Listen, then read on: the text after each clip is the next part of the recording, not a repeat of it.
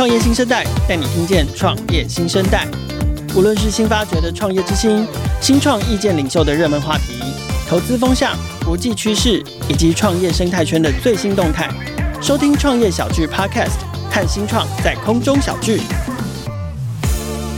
从年初到现在才三月啊，我已经分别到了美国拉斯维加斯、矽谷，还有日本东京出差。那我来到这些属于新创的国际舞台，也都看到很多台湾新创非常的努力，然后表现超好，英文超棒，让人家很感动。可是另一方面呢，有时候在国际场合上看到台湾新创的商用英文表达哦，也会让我捏把冷汗。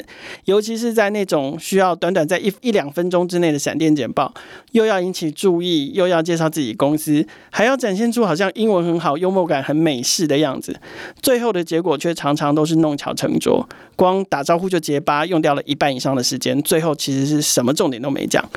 我想要推荐创业家朋友一堂课程，那就是新商业学校所推出的线上商用英文课。最后一次学好商用英文，从关键字开始 talk。它是由超人气的 YouTube 讲师 Catherine 所带来的超实战的商用英文线上课程。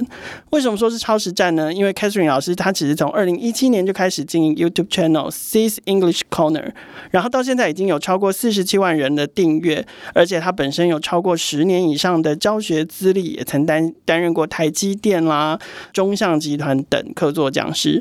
那在这一次的课程设计里面，针对了五大大商务场景包括了自我介绍、商务会议、简报提案、接待外宾、拜访客户，让新创团队呢都可以随学即用，在不同的商务社交场都可以立即上场发挥，抓住机会来展现专业价值。线上课程方便忙碌的创业家针对需求，利用零碎时间学习。现在在三月二十三号之前报名哦，可以享有早鸟四八折优惠，再享有创业新生代 Podcast 专属优惠。结账时候输入折扣码 Meet 六零零，现折六百元哦。课程资讯跟折扣的资讯都会放在节目简介里面，欢迎大家多多爱用啦。好，今天的节目来宾呢，也是在这个商业世界传播沟通领域的重要人物，相信不少的听众朋友对他都不陌生哦。其实，在商业的世界里面呢、提案简报应该是在不同位置或不同阶层的专业工作者都必须学、必须会，也必须常常做的一件事。也许也正是因为 too often to see，所以呢。这件事情的重要性好像呈现两极，就是说，在乎的人觉得他好专业、好重要，可是轻忽的人就觉得说啊，不过就是做做个投影片，没什么大不了。但是我们今天的来宾呢，就是那个在乎并且相信简报很重要的人。欢迎宝沃的创始合伙人林大班老师。Hello，大家好。大班老师要不要跟听众朋友还是稍微自我介绍一下，让听众朋友更了解你？好啊，可以介绍一下。那大家好，我叫大班。那有些人会叫我大班老师，两个称呼我都很自在。那我自己的话，大概目前工作了二十七八年的时间，在上海待过大概三年多的时间。那我之前是做零售的销售起家，所以很早以前就开始要跟别人沟通跟互动。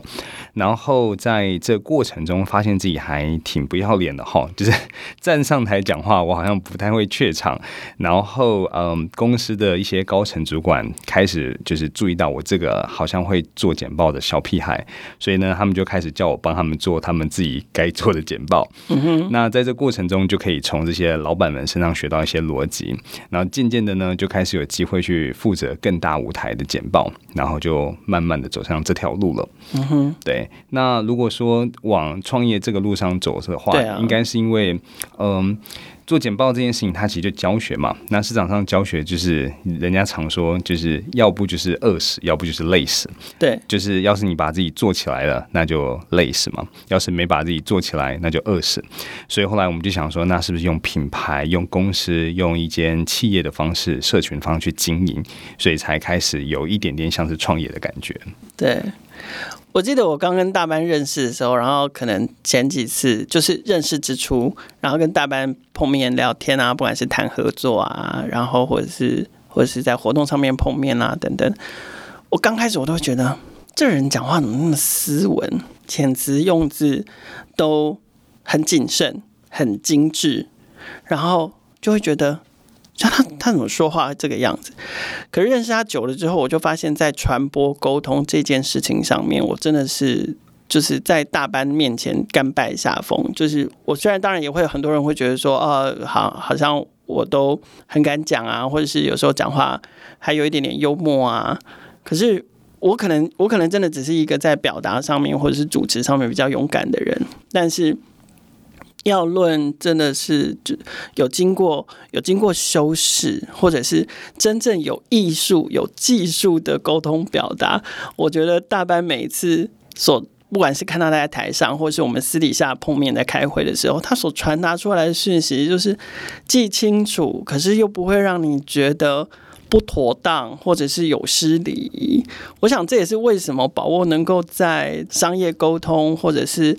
简报提案这个领域上面，一直都被包含新创，甚至有很多大型企业都纷纷找宝沃一起合作的的原因哦。那可是我知道宝沃其实不只做我们表面上看到的的这些事情。那随着这个业务的拓展，其实宝沃也推出了各式各样不同的服务。可不可以请大班跟大家说一下，就是宝沃宝沃现在在做哪一些事情？针对你们的客户，可以提供哪一些价值？好呀。我觉得，呃，简单来讲，我们现在其实就做两大件事情。那一件事情就是大家熟知的简报，然后第二件事情是活动，那也可以简单理解为帮别人办活动。那我先讲简报这件事情。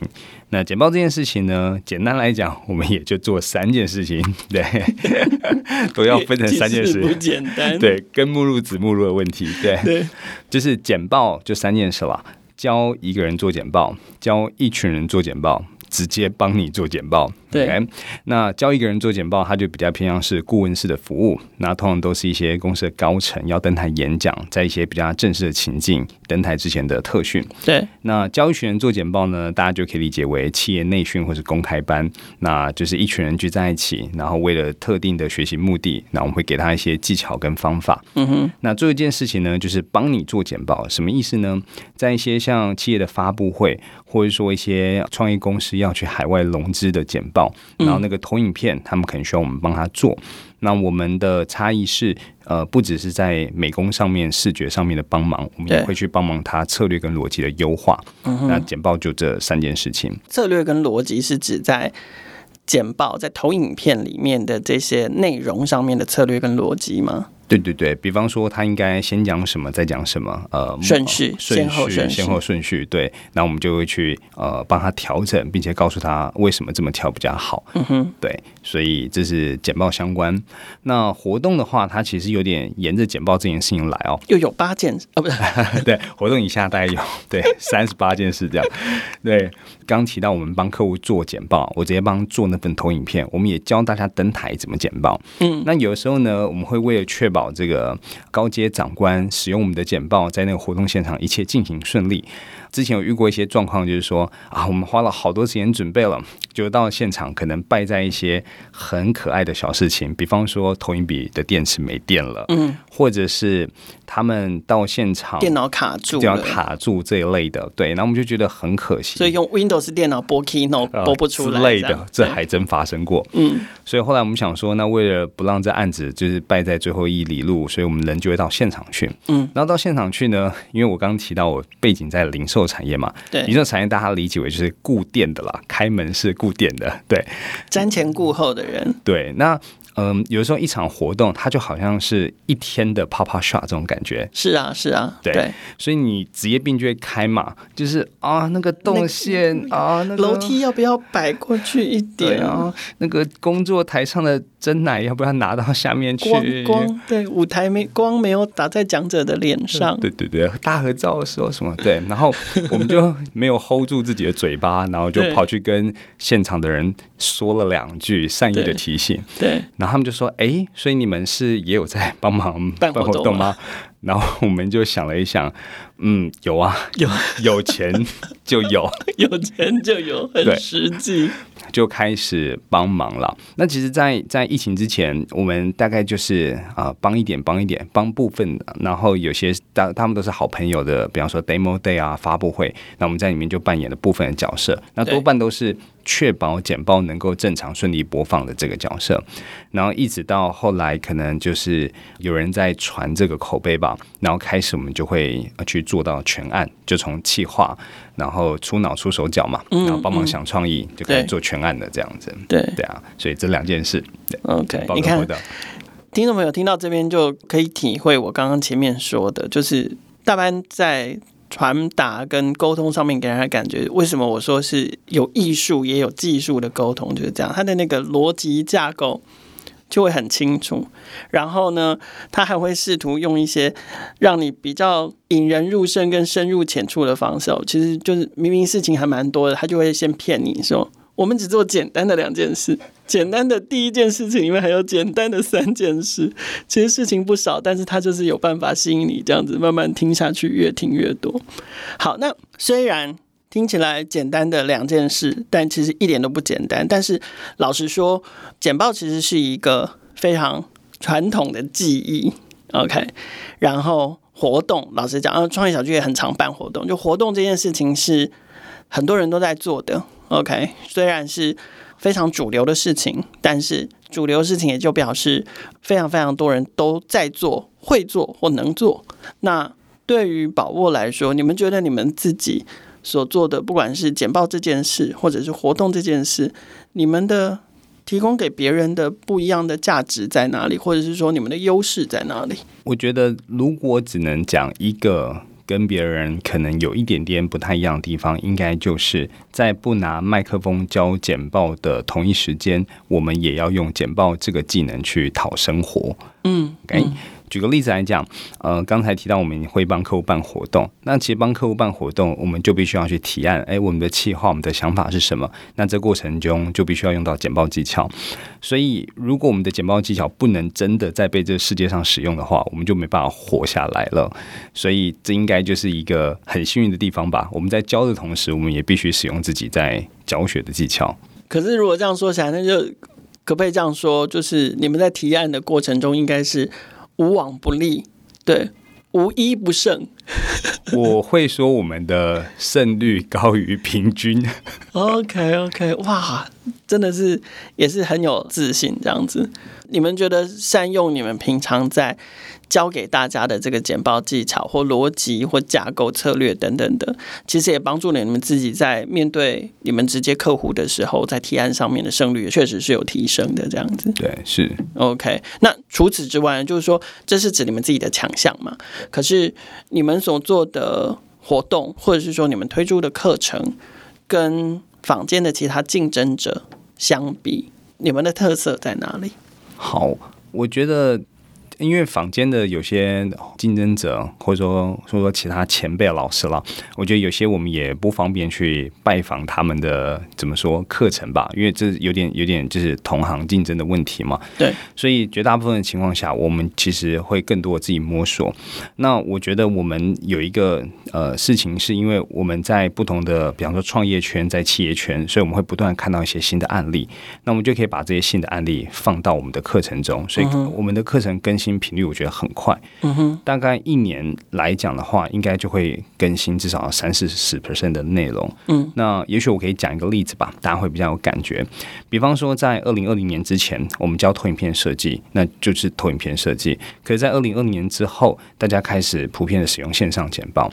那做设计这件事情，在实体跟在线上，它的设计的逻辑应该是不一样的。是。那这时候，如果你仅仅是教设计的技巧是不够，你还要教设计。计背后的逻辑，那再考虑到可能跨载具的问题，因为在线上会议，大家不一定是用电脑嘛，大家有时候是用手机就直接接进去，那之后设计的逻辑又又有不同，那可能就是更多的你要实际参与，或是你的你接触够多，你才能把它变成一个可被教学、可被吸收的技巧。嗯，所以其实可以说是你们内容的那个节奏感是跟上时代的，尤其是网络时代。就是说，网络时代的变动真的非常非常的大。我们在上个月我们的社群聚会，就简简报小聚里面，我们已经开始在教大家怎么用 AI 做简报了。嗯，哦，可以很快速的把简报架构做好，大概就几秒钟之内。我们试了三个案例，在现场操作给大家看，非常非常成功。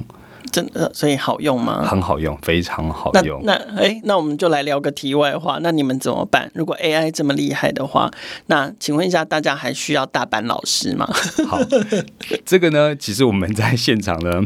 就先开玩笑啊，就是说，我们说，其实我们我们把简报分成逻辑、视觉跟表达嘛，然后我们就问 AI 说，哎，那今天做简报三个诀窍是什么？就答案如出一辙。然后当然现场有些好朋友就很友善，就说啊，我觉得他们应该是去爬简报小聚的资料。我们说好，谢谢你这么说。对，但是还是你就是会一直被爬嘛。那所以我们后来就去挖掘，那大概就是。人之间的这种情绪很难掌握。一样，我举具体的例子，大家比较有感觉哈。比方说呢，我们今天在企业内部，然后我们专案进度落后了，OK，然后你问 AI 说，你把情境都打进去嘛？哦，我老板，然后我情境，我几分钟，然后我希望可以跟老板怎么解释？然后 AI 给你一个非常清楚的加工策略，然后你也如法炮制，然后依照他的指示，然后做好简报。就你登台之后呢，讲了第一个字，老板跟你说，我不想听你讲这么多，你直接跟我讲重点。你现在是要浪费我时间吗？嗯，我觉得这是这件事情是 AI 无法预期的，无法预期，然后他也无法驾驭这件事情。或者是说，你今天在上台之前，然后你就发现老板脸色没有很对劲，可能小三又在跟他吵说要名分这件事情，然后所以他心情特别的不好，或者是老板他便秘，对，你干嘛讲你自己？对之类的，所以很有可能 AI，你你前一天晚上所演练的那一些，AI 给你的完美架构可能。在登台的第一秒就不管用了。对，你可能还要输入我老板会便秘。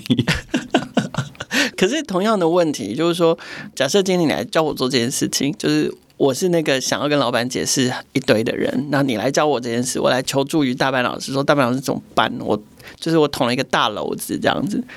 那可是你就相较于 AI，你给我的意见里面就一定是掺杂了人性跟预期的吗？哦，会。我们的课程只要你就是时间够多，那我们会告诉你对于人性的预期。那这其实跟日常关系的维护也有关系啊。嗯，懂。就是说，对于求助于你的人的理解，然后包含他所任职的公司，包含他老板的个性等等等等，这个其实你都会帮他们一起考量进去。对对，是目标导向人格，还是他是品质导向，还是是效率导向等等的？哇塞，你们真的是。摄入的也很深的，对，就只做这件事情啊。OK，所以这个大概就会是，这可能也是你内心掌握的很清楚，说你们的价值至少短期内不会被 AI 取代的原因，这样。希望是这样。OK，OK，好。其实你你刚才讲就是宝沃做的两大件重要的事情里面，其实有一件事情我们没有提到，而这件事它跟。创业圈跟创业小聚，尤其跟创业新生代的听众，可能最最最最有关联的，其实就是 Pitch Camp。就你们另外有做了一个这个针对新创团队，然后非常大型的这种年度的简报培训营，大斌可能会跟我们聊一下 Pitch Camp。好。Pitch Camp 呢是面向创业者的简报培训营，嗯、那创业者会在经过层层筛选之后，然后进入到这个营队。那这个营队呢，它是两天一夜的，然后马拉松式、黑客松式的训练。然后我们从早到晚，然后教了一些简报技巧。然后这些创业公司会在彻夜的去调整跟练习，于是，在第二天登上舞台。然后当现场大概平均是五百人左右吧，那有投资人啊，各界嘉宾、产业代表跟对创业有兴趣的人用六分钟的时间去介绍自己的商业模式，嗯，然后最后我们会选出当年的冠军，这样子。嗯哼，那对新创团队来说，你觉得他们可以？你希望他们从中得到什么？嗯，我觉得对创业公司来讲。呃，他们应该很快就会发现，应该我觉得创业没多久，你就会发现一件事情，能不能够好好的对外把自己在做的事情讲清楚，它是多么重要的技能，包含在募资，包含在 BD，包含可能在卖东西，包含可能在招募人的时候，你都需要这样的技能。对，所以学好这件技能对你真的是只有好处，没有任何的坏处。所以呃，在 Camp 里面，我们会告诉他，呃，创业公司会遇到简报情境所需要的逻辑，然后还有需要的投影片呈现的结果。你现在举办哎 Camp，我们现在总共几届了？我们今年要办第九届，第九届了。One to ten，你看过的这些新创团队有来参加 Pitch Camp 的，或者是说，也不要说只有参加过 Pitch Camp，就是你所接触过的新创团队，你看过他们的简报，一到十分。平均分数就是被 Pitch Camp 调整之前，平均分数你觉得落在哪里？两到三分吧。我以为可能有四五分呢。嗯，因为因为讲平均嘛，对啊，所以我觉得大概就是我刚刚第一个拍脑门想到的数就是二点多吧，对。那那你觉得，如果因为假设我们时间不多，那最常犯最大的三个问题，你觉得是什么？好，我边讲边想哈。第一个就是，我觉得陈述问题的时间陈述太久。如果你要解决问题是显而易见的，你就不应该花过多时间陈述。亦或者，如果你要陈述的问题需要花很多时间，那这问题是否是真正的我们讲 product market fit 嘛？对不对？好，这是第一个。然后第二个呢是。他们在设想这个解决方案的时候，他们没有去想到这个解决方案或是产品，它要推广到市场，它必须要透过什么样的形式或是什么样的策略。也就是说，OK，有人会痛这件事情，并且痛到会愿意买单这件事情，那你要如何去找到这群人？对对，那大部分的时候会觉得，好像我就是，比方说。做了这件事情就会有，比方说投广告，但事实上不是这么单纯嘛。因为做媒体指导，或是大家觉得做 App，但是获取一个 App 的下载跟续存门槛都非常非常高。对，OK。然后我觉得最后一个的话，应该是在估值这件事情上面吧。对，然后因为对啊，财务的估算这件事情好像不能自己去拍脑门想象，那偏偏很多时候。人是这样嘛？我们不喜欢扮演带来坏消息的角色，所以有时候我坐在台下，假设我是一个投资人，我看到你对自己的估值，或是你愿意释放出来的的 option 都太少的时候，我可能就会为了不让我自己看起来好像是一个很小气、很斤斤计较的人，我就会说你很棒，你很好，但是。我不会给你继续下一步，嗯、我会让其他人来做坏人，告诉你说你这个其实是不合理的。对对，所以我觉得在简报之前，他对于自己的估值应该也是要稍微请教过，然后才把这些数字放出来。那这些事情在 Pitch Camp 的培训过程中都可以获得启发吗？都可以获得，或者技巧这样。嗯哼，那反过来问哦，那就是第九届，因为老实说，新创是一群我们。短期之内，即使跟他发生关系，可是因为宝沃自己也是一家创业公司，所以短期之内你可能举办这样的活动，你很难从这些来参加活动的新创公司身上获取商业利益。我们直接讲明了。那不知道，就是说举办 Pitch Camp 对大班或是对宝沃来说，你们自己又希望可以从中得到什么？嗯，我觉得一开始，因为我们以简报这件事情切入这个市场嘛，那。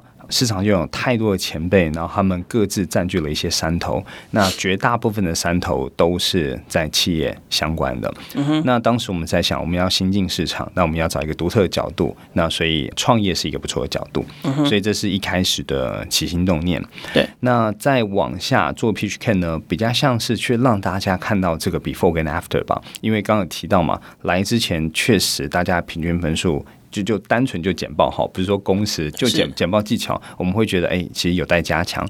那很多时候在登台之前，他们经过训练，包含登台自己所获得的反馈，就会成为在市场上蛮好的口碑。他自己就是一个很棒的证人嘛，他到处跟人家说，哎、欸，这里是很棒，他们教的很好这样子。对。对然后到了现在，就是因为经过了八九年的时间嘛，那到现在对我们来讲，他。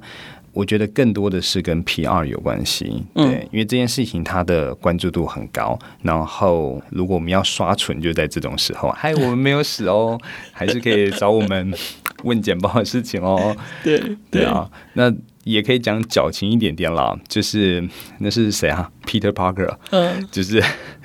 因为我们在 Pitch Camp 办到第呃二零一八年那一届吧，对，反正当时就是我们不小心超卖了，当年、嗯、当当年有吓到大概快六百个人来，对，那我们东凑西凑，大概还是有十几个人没有位置。那我当时还很天真，我想说创业是一件很摇滚的事情啦，大家席地而坐应该还行吧？没有，被骂到爆炸。然后当时其实蛮蛮气馁，不，但我蛮支持你的。对，有什么关系啊？啊，然后我们当时反正就蛮气馁，然后在 After Party 的时候，我们就讲了一些丧气的话，说啊不想办了这样。然后当时那个吴向勋 Sonic 前辈，嗯嗯、他那句话真的是。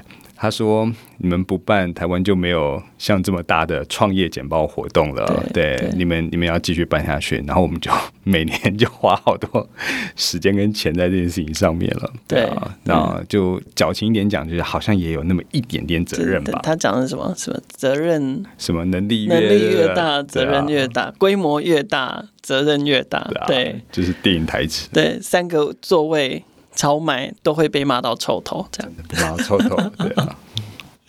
好，那所以可是我们前面聊了这么多，就是你看有课程，然后你们也协助别人办活动，然后自己也也办大型活动，像 PageCamp，或者是你们也经营社群，所以也有社群活动。那老实说，这么多事情，大概过去三年都有被两个字影响到，那就是疫情。所以过去这三年你们还好吗？就是说，疫情对于培训或者是活动有哪一些影响？我想正面的影响跟负面的影响都有。那是不是大班可以跟我们分享一下？我觉得负面影响大家应该都很容易想象，因为我们在上课也好，做活动也好，都需要大家聚。那疫情就让大家不能聚，所以它的影响就非常之巨大。那当然，它额外获得好处就是说，因为你要活下去嘛，所以呢，你就会去逼迫自己去学习新的技能。比方说，我们也是在这段期间才开始学习直播，啊，直播当然下面也很多事情，但也是三十八件事情哈。对对。那我学会直播，它就可以延伸到，比方说我们办活动，客户说，哎，我们是想要办活动，同一时间又转播到线上的话，哎，这技能就可以帮上忙了。所以对。是好是坏，我觉得要留一些时间去验证了。其实，其实你们的直播真的做的非常有质感。就是我印象，以听众朋友，以你们听到林大班先生对于说话表达如此精雕细琢的程度，他就是用相同的标准，把它延伸到他们在操作线上直播的那个技艺上面，就是画面啊，然后。美感啊，现场的 setting 布置啊，色调啊，然后背景音乐，背景音乐啊，然后 intro 的 video 啊，它会是动画哦之类的，这样。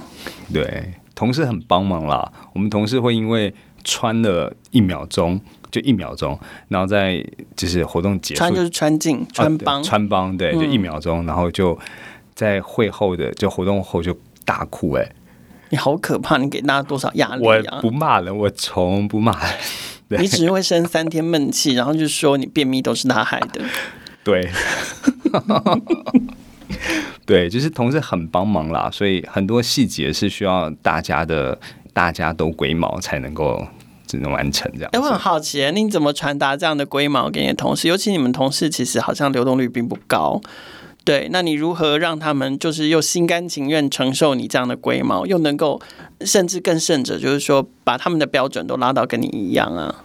嗯嗯，我觉得可能两个调，就是文化是上行下效嘛，所以当你总是这么的在意细节，那他们也会就是同等在意，然后人也需要不断被提醒。那我是乐于谁谁凉的人嘛，所以我在公司就会说，哎，你看这个洗完手，呃，卫生纸擦手嘛，然后擦剩下的拿来擦水龙头啊，这样所有的进场观众就会看到水龙头上面没有水痕，好像这样。哦，这个我很愿意讲，我可以每次都讲。那另外一个是，我觉得荣耀这件事情是大家可以共享，因为其实市场上大家会说，哎，宝沃活动啊、呃，有细节、有质感，那这些话其实也是他们一起获得的嘛。嗯，荣耀感共享就可以一直维持下去。嗯哼，前面你讲到剧这件事，就是虽然疫情就是帮助你们长了很多新的技能，甚至是变成一个新的服务项目，像是线上直播，可是剧这件事，我知道一直还是宝沃这个品牌最。重视的，就是说，也许是因为源自于你们对于沟通的重视，所以我发现你们非常重视实体的交流。就是实体交流上面，啊、你们不只是就是开个课哈，有讲师、有麦克风、有学生、有投影片，啪上完这样，你们其实都还会设计很多这种跟所谓的沉浸式，让大家可以进入到那个呃学习或者是教育的流里面。那社群活动也是啊，After Party 也是这样子。那可不可以谈谈为什么你这么重视实体？为什么这么重视聚？因为老实说，可能在尤其在疫情过后，现在现在所谓的虚实混合，可能是当道最流行的一个趋势了。可是你还是很重视实体这件事。老实说，可能会比较 old school 一点哦。你这么重视实体的价值的原因是什么？这个事情的话，我觉得要讲到我们的根本，就是我们其实在做教育、教育训练这件事情。嗯。那我们在所有的知识学习教育里面，我们喜欢把它分成两个东西，就你同时要学两个东西，一个是道，一个是术。道就是思考逻辑跟原理，那术是技巧、工具跟方法。嗯哼。那现代人学习很喜欢学术，因为术是一种用了就有效、立竿见影、马上有感觉。对。那在对岸管这件事情叫干货嘛。嗯。好。嗯。但是知识学习最好是同时道术都学。我们刚刚其实谈到的例子就是这样。我学我会投影片的设计，可是当简报的情境改变成线上跟跨载具，那你只是会设计的术。你就驾驭不了，你要会设计的道，对，懂背后原理。好，那我们就专注谈道。道呢是一种没办法教到你会的东西。那让我们举例子，比方说我们都学过骑脚踏车，嗯哼，骑脚踏车的术是踩、握紧龙头。哎、嗯，骑脚踏车的道是平衡感。嗯、那平衡感是一种没办法教到你会的东西。是对平衡感，它只能靠擦伤跟淤青学会。对，对，就所谓的做中学。好，那也因为这样子，所以实体变得很重要。因为在实体，我才能够呃带着你做，引导你做，或是跟着你一起做。对，那简报中特别有很多这样的东西。那一样，我快速举个例子哦。假设我今天想要教你一件事情，叫做简报要考虑听众需求。对，OK，好。那我今天可能在教学的时候，我把这个道理告诉你了。简报要考虑听众需求。好，我教完了，对，我教完了，他是没办法教到会的一件事情。对，他一定得在现场透过一些呃实作运作，然后甚至有时候我们成年人哦，在学习的时候呢，会比较比较叛逆一些些。他会觉得他听懂了，他就觉得他会了，但是知道跟做到总是有距离嘛。对啊，所以我们在实体见面的时候，我们可以设计一些环节，让他就是高概率会做错。那这时候我们东西会比较容易进去。你看，虽然你好像都懂了，但实际上做起来不是这么一回事吧？那为什么呢？我们先来拆解一下里面一些原理。那所以这种互动、这种引导，还是要透过实体的方式。可是实体授课、实体活动，它在规模啦、频次或效率上面就是有限制嘛？就是说，我们录音前有聊过嘛？就是时间是无限的，客户好，假设我们就是说，反正这市场这么大。客户永远还有十倍、一百倍、一千倍的成长，可是大班老师就只有一个，大班老师一天只有二十四小时。OK，现在已经一天只睡两三个小时了，顶多就是两三个小时再不睡，这样再多开一堂课这样。但他终究有规模、频次、效率上面的限制。那你们怎么克服？克服这个限制，对于公司发展、对于公司营业额、对于你们产品的市场扩张、市场占有的这个限制，这件事情的话，先说市场扩张，或是让大家知道我们认识我们。我们有固定在写知识，一些分享知识嘛，就是文章了。嗯、然后我们也录 Podcast。其实我们活动，我觉得可以触及到的人也也算。可以了，然后诶，这些活动结束之后，我们还会再写记录文章嘛，所以它就一直在往外扩及跟触及。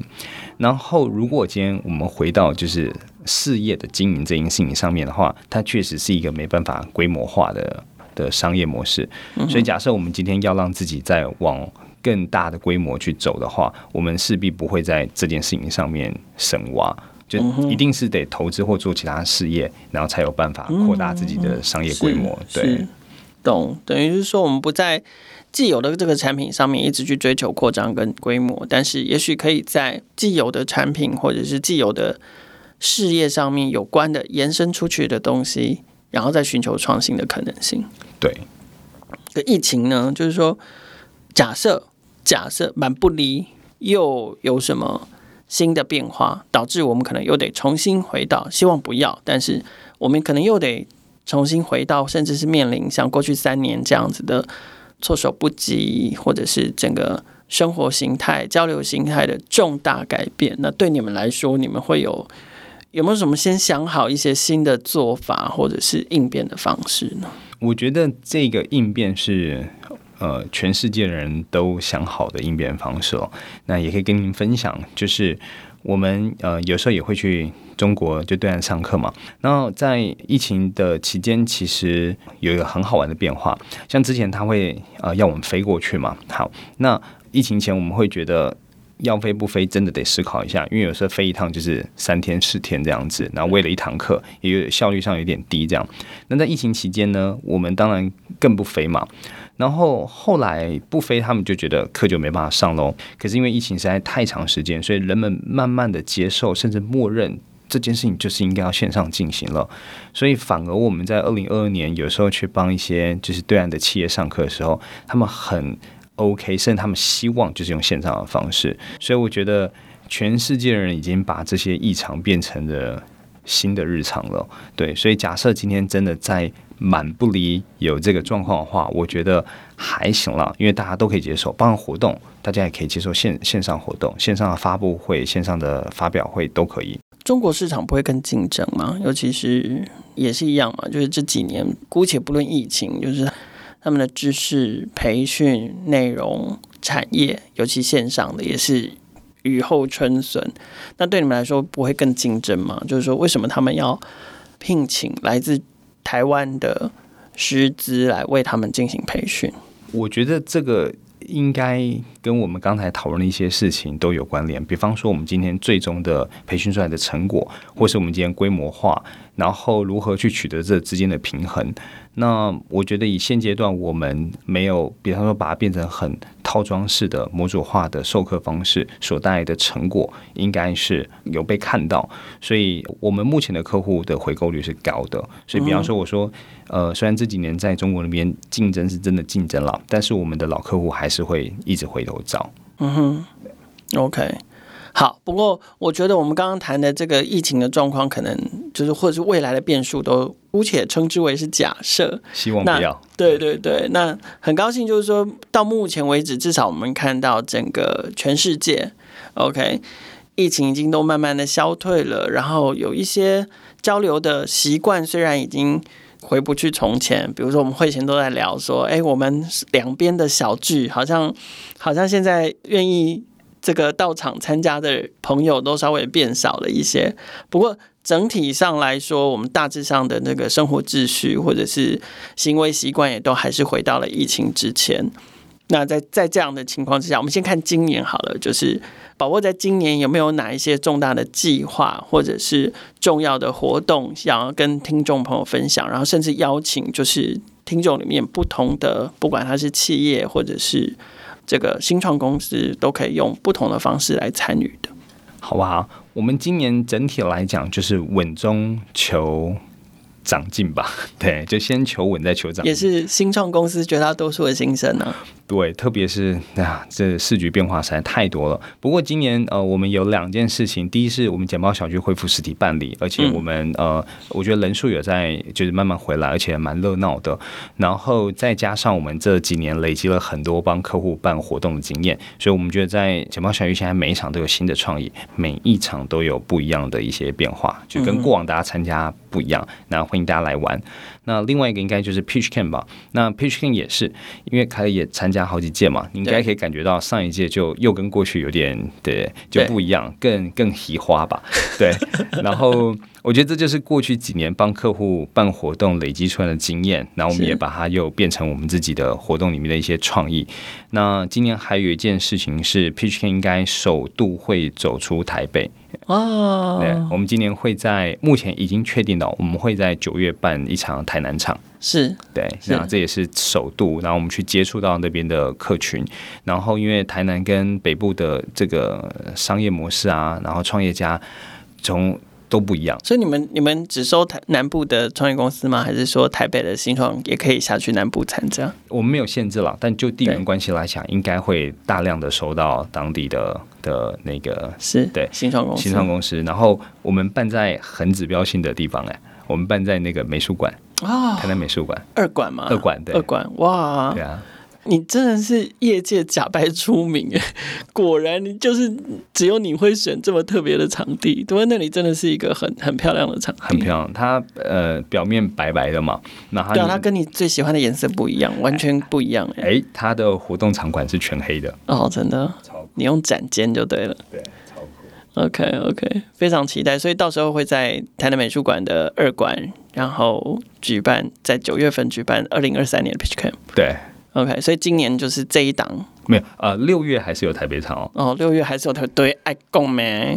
OK，所以六月六月会有台北场，然后九月会有南部场。对对，好，所以我们接下来就是其实可以鼓励新创朋新创团队，就是我们创业新生代的听众，平常其实可以邀请自己公司里面，不管是在做行销，或者是做业务，或者是在做 BD 的这个公司同仁，只要。